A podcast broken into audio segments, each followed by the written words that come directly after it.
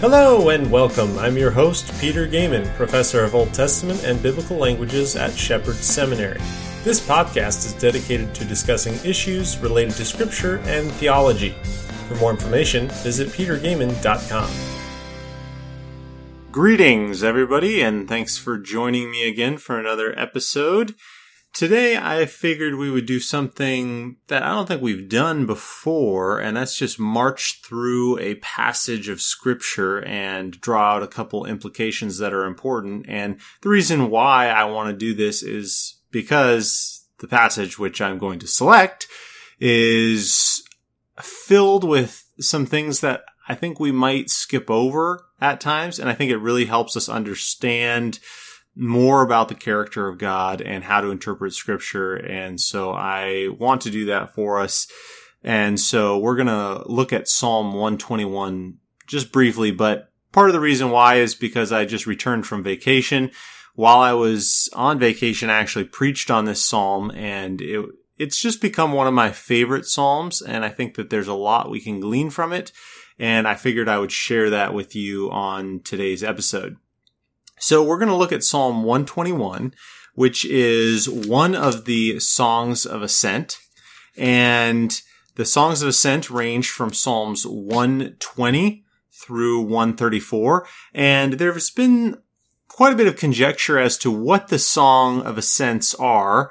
And you could have uh, some scholars have hypothesized that it's a it's a uh, marking of the travel from Babylon to the land of Israel in the return from exile. It could be the final part of a journey to Jerusalem where when you climbing the steps to the temple, these are the psalms that are sung. That's, that's a popular view as well. And some have also hypothesized that these psalms were sung as travelers would journey to Jerusalem during the festivals. Now, as it as it happens, it's not essential to the interpretation of these psalms as to their their setting because all of these theories of interpretation have the important aspect of journeying involved in them. And so I think that's the essential component to hang on to. I do side more toward the idea of these songs were sung as as pilgrims were making their way to Jerusalem for the festivals. However, that's not an essential point. The essential point is that these psalms do target the the journeyman or the traveler as they're on a journey. Um, Jerusalem is likely involved, which makes sense in this psalm, especially as we have in verse one. I lift my eyes to the hills. And that makes sense if you know anything about Jerusalem. Jerusalem is set in the hills. And so the journeyman in this psalm is anticipating the journey to Jerusalem, uh, how there's going to be hills involved, potential dangers involved with that.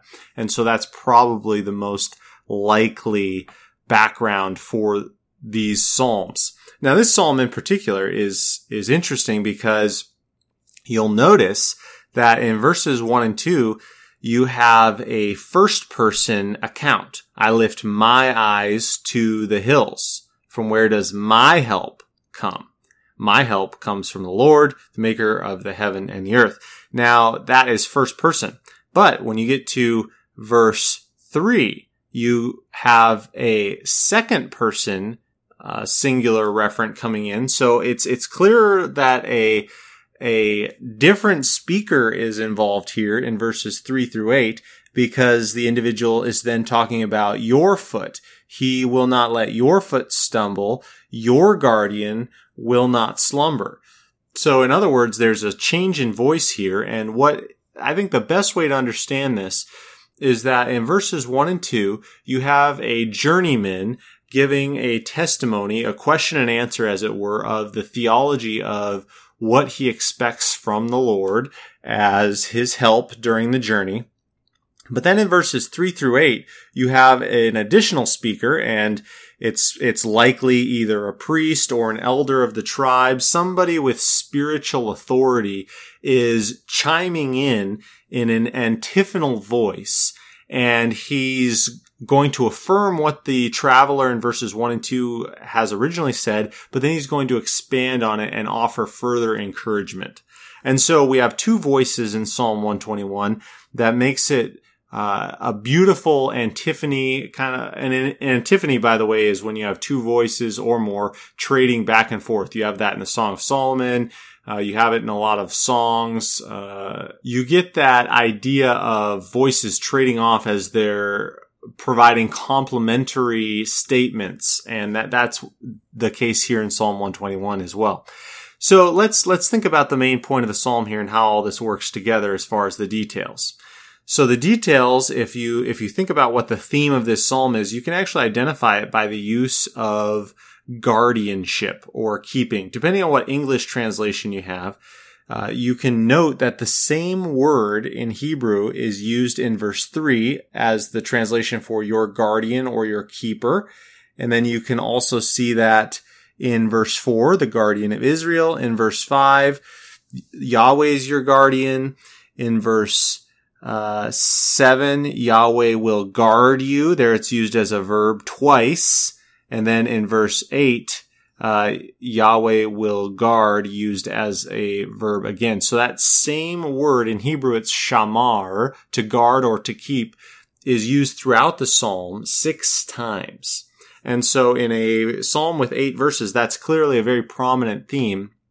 And so I would say we could entitle this psalm something like, the Lord is your guardian, something like that, because that is clearly the theme of this psalm, clearly what's being being stated explicitly by the author in in this statement.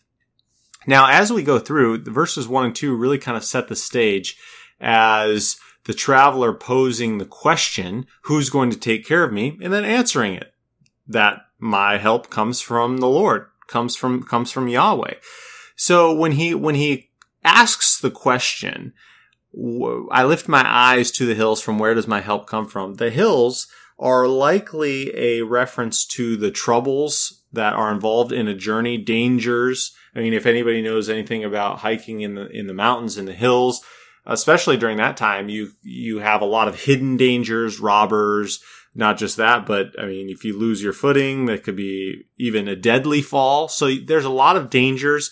So it's a natural, it's a natural question when faced with the circumstances. How am I going to get help?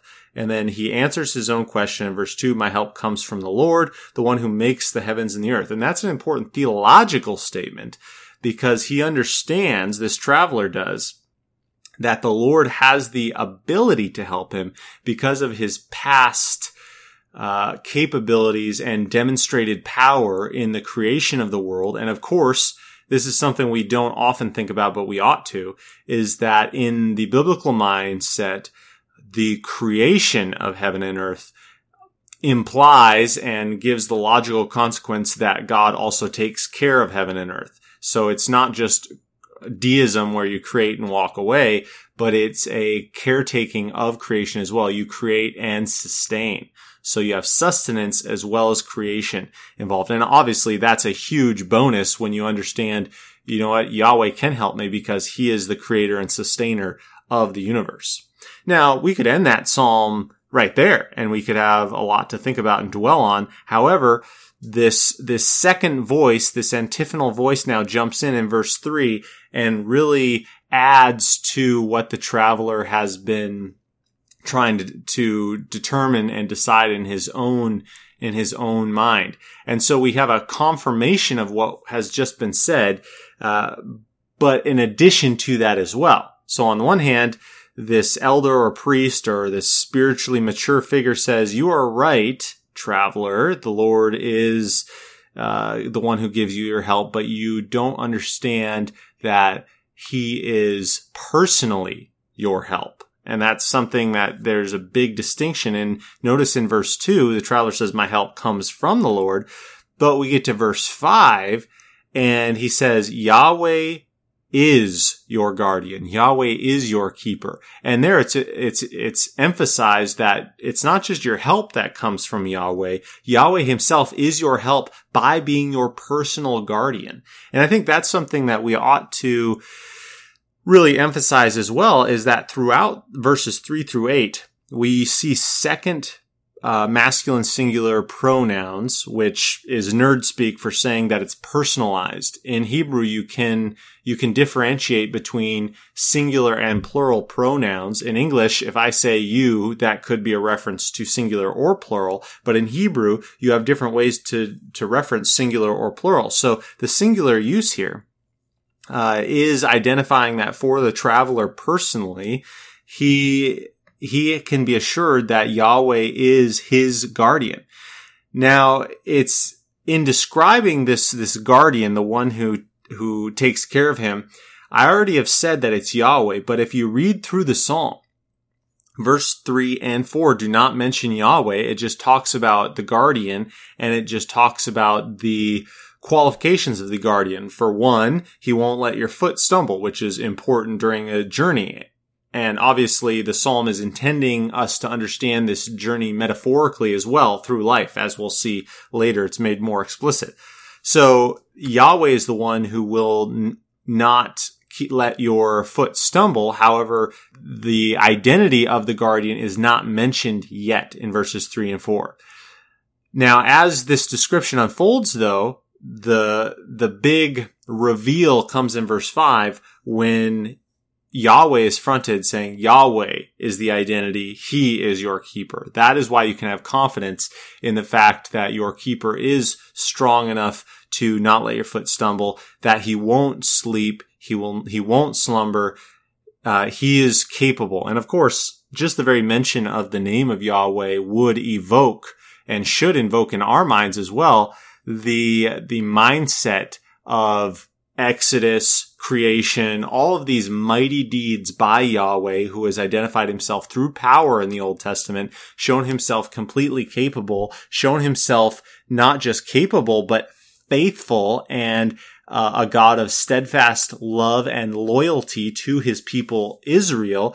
This is the God who has identified you specifically to take care of you. I mean, that is a, that is a huge encouragement, a tremendous blessing.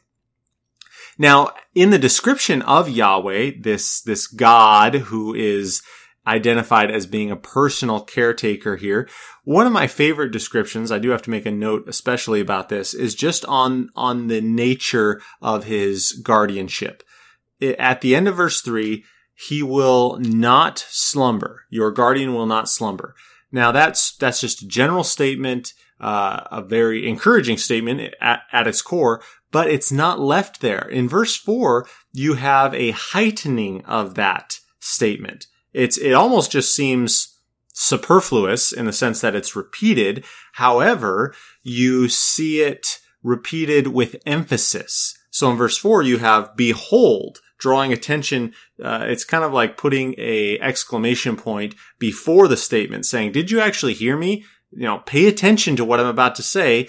He will never slumber and he will never sleep. There you have the same word used in verse three. He will never slumber. However, it's emphasized even more clearly by a different use of negation. In Hebrew, you have two ways of saying no. You can have al or you can say lo. Uh, and they can be used interchangeably. However, uh, when they're used in negation, often al has the sense of of stop something or don't do this. It's it's more of a uh, less emphatic way of doing it. But the particle lo in negation has the idea of never do this. Just uh, for, for, example, in the Ten Commandments, uh, you shall not kill, you shall not steal. That uses the particle lo in negation, saying you never do this, you never do this.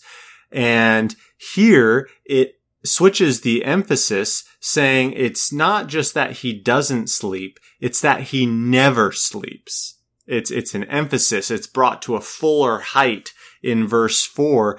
And of course, the, the beauty of this in thinking about that is that the guardian, the one who is guarding you, the one who has that identity as your guardian never takes time off. And that's just a huge blessing. In fact, uh, I'm reminded of Psalm 3 5, where David writing saying, I lay down and slept. I woke again for the Lord sustained me.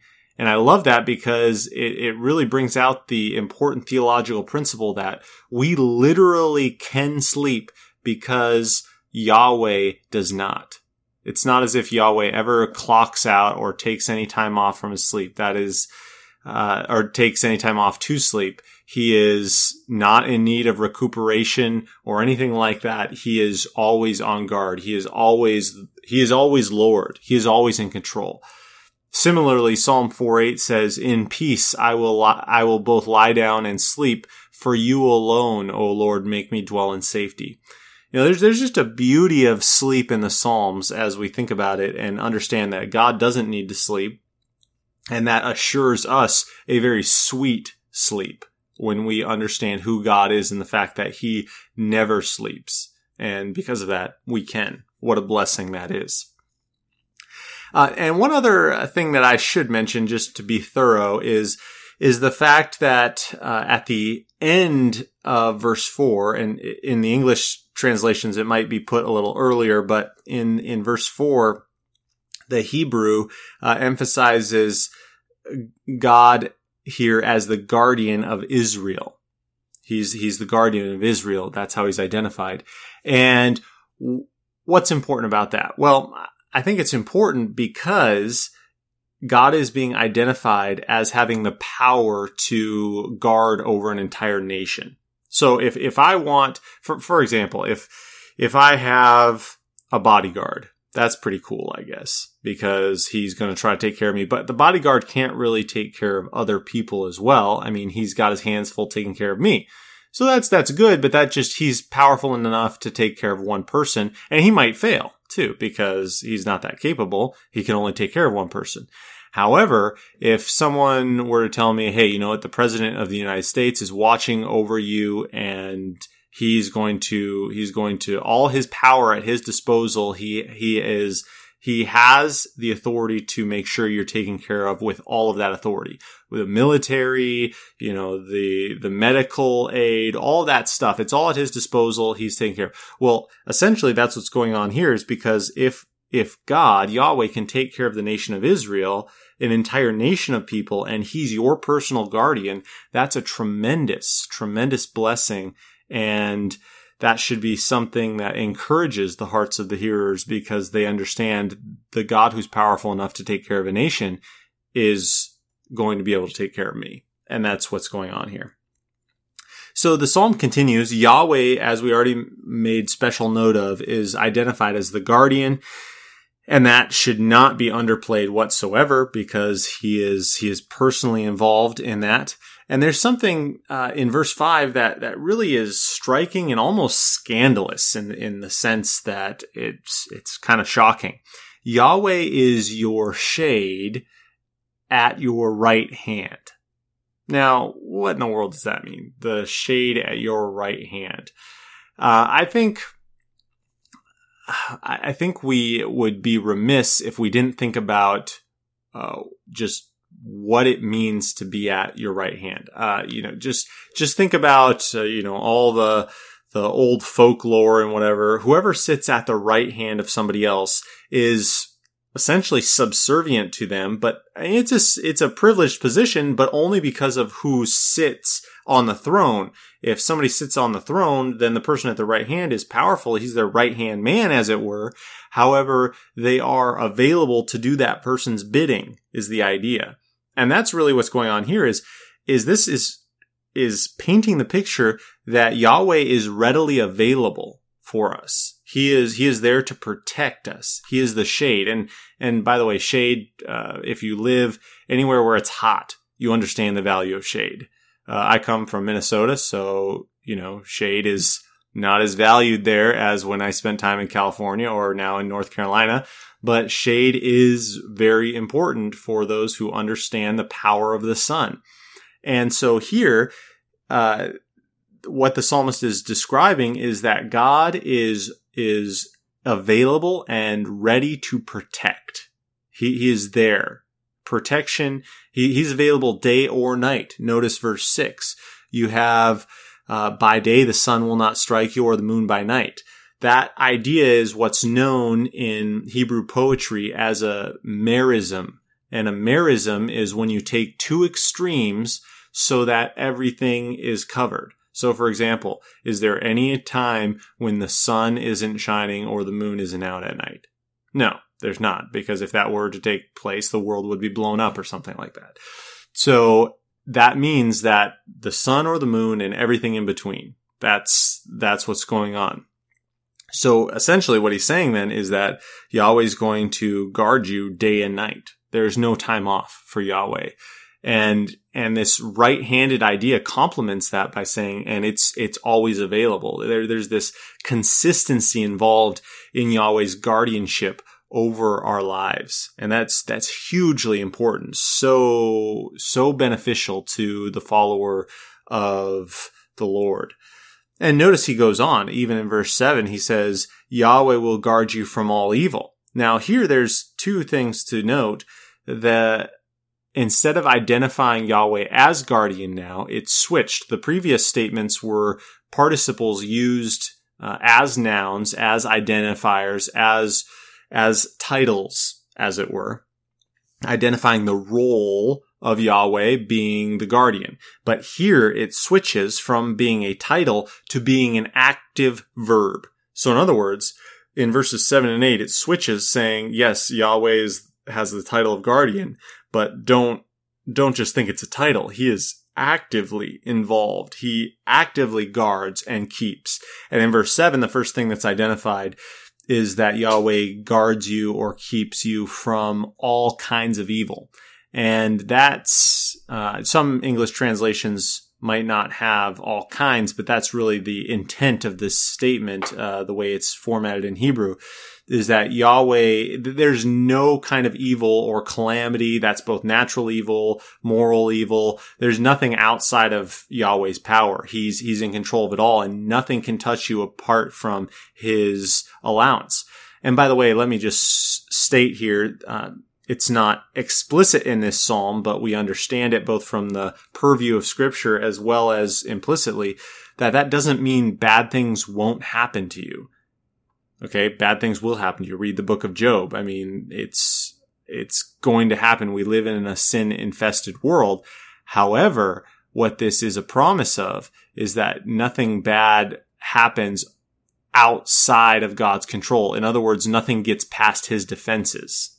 You know, it's, it's not as if God uh, or something bad happens to you or me and, and God says, whoops. You know, God doesn't make those kinds of mistakes. His guardianship is exclusive and exhaustive.